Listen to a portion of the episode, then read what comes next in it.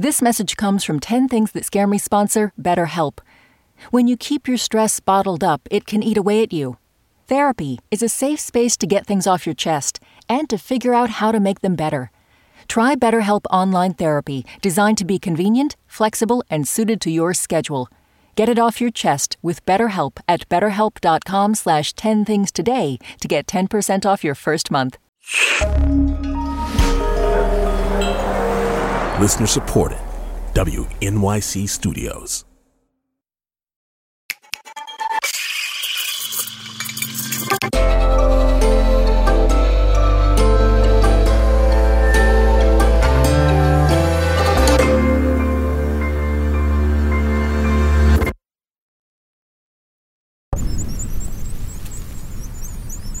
Okay.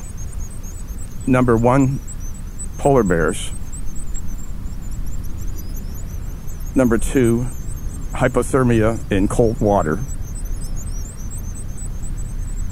Number three, that the seabird colony and the Arctic that I have studied for 45 years will soon disappear.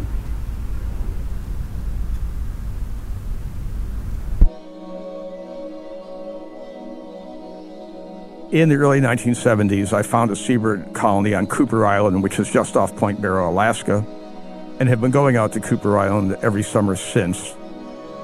And started that study just as a standard population study of birds. And then things started to change rapidly in the environment around 2000.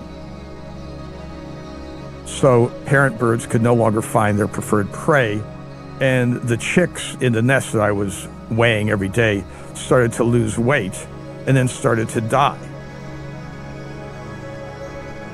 So seeing large numbers of nestlings die and some die in my hands was a major uh, impact on me emotionally to, to like walk back to camp and have my pockets full of dead nestlings. It had never been something that had happened before.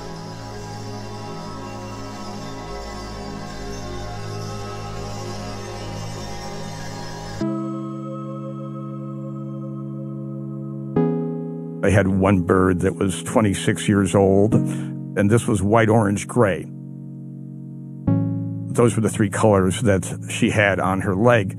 So I saw white, orange, gray annually for over two decades, and in many years it was the only warm-blooded vertebrate I had seen on a regular basis because I sometimes didn't get back home for the holidays with my family. I had different girlfriends over that period of time. So white, orange, gray was the constant in my life. Number four, that my research findings will have no impact or importance. Number five,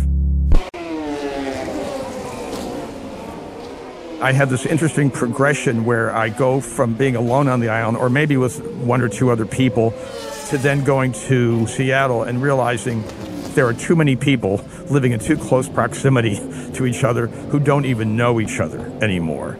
And I don't know if I'm even meant to make eye contact with them or not. And then it takes some time to get to the point where, okay, yes, you just walk by people and don't pay attention to them. Whereas when I get back to Barrow, to, to Utqiagvik at the end of the summer, it's such a small town that you don't pass someone on the street without making eye contact.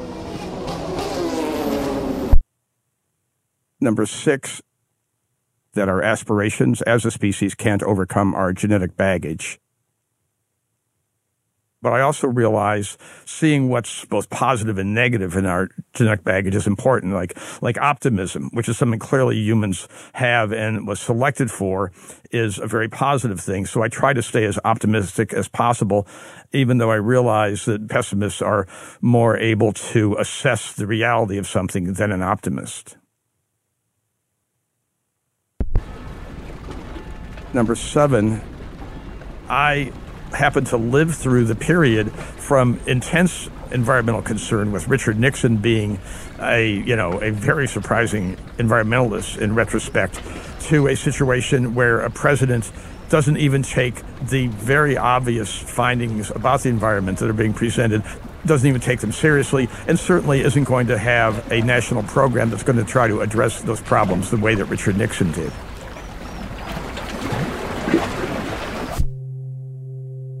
Number eight, that humans as a species don't have the intellectual capacity to recognize or address future threats. Number nine, that time is running out.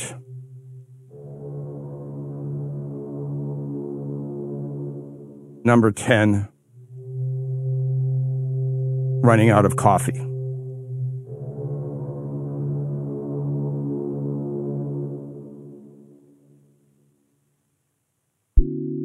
My name is George Divoky, and these are 10 things that scare me.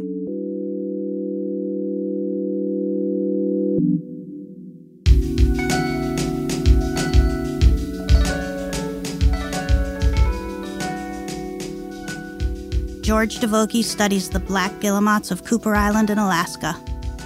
He's also the director of Cooper Island Arctic Research. Divoky tweeted that there's no fresh water on Cooper Island this year. All the multi year sea ice he's used for drinking water over the last 45 years has disappeared. The 10 Things team includes Amy Pearl, Daniel Guillemette, Odelia Rubin, Sarah Sandbach, Emily Botein, and Paula Schumann. Music and sound design by Isaac Jones. You know what scares me? hermit crabs are to run out of shells. What are you scared of? Tell us at 10thingspodcast.org. Just like with the shotguns that I have for the uh, polar bears, I have three shotguns. So in case one jams, I can grab another one. I have two coffee grinders on the island now because if something happens to the grinder, I don't want to have to go outside and bang the beans with a hammer to be able to drink coffee because I really need the coffee every morning. And this was really brought out to me my my fear of running out of coffee when I was dropped off on the island once by someone who uh, couldn't get back with all the food supplies in the helicopter, and I was stuck with what they had dropped off the first time, which didn't include coffee.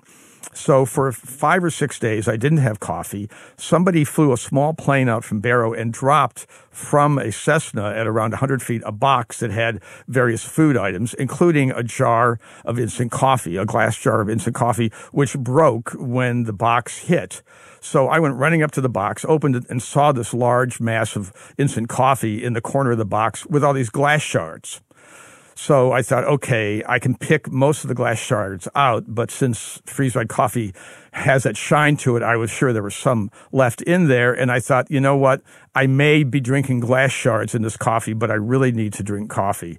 So, like running out of coffee on the island is something that is actually more likely than having a polar bear attack me. Uh, it would have less dire impact, but it certainly would have an impact.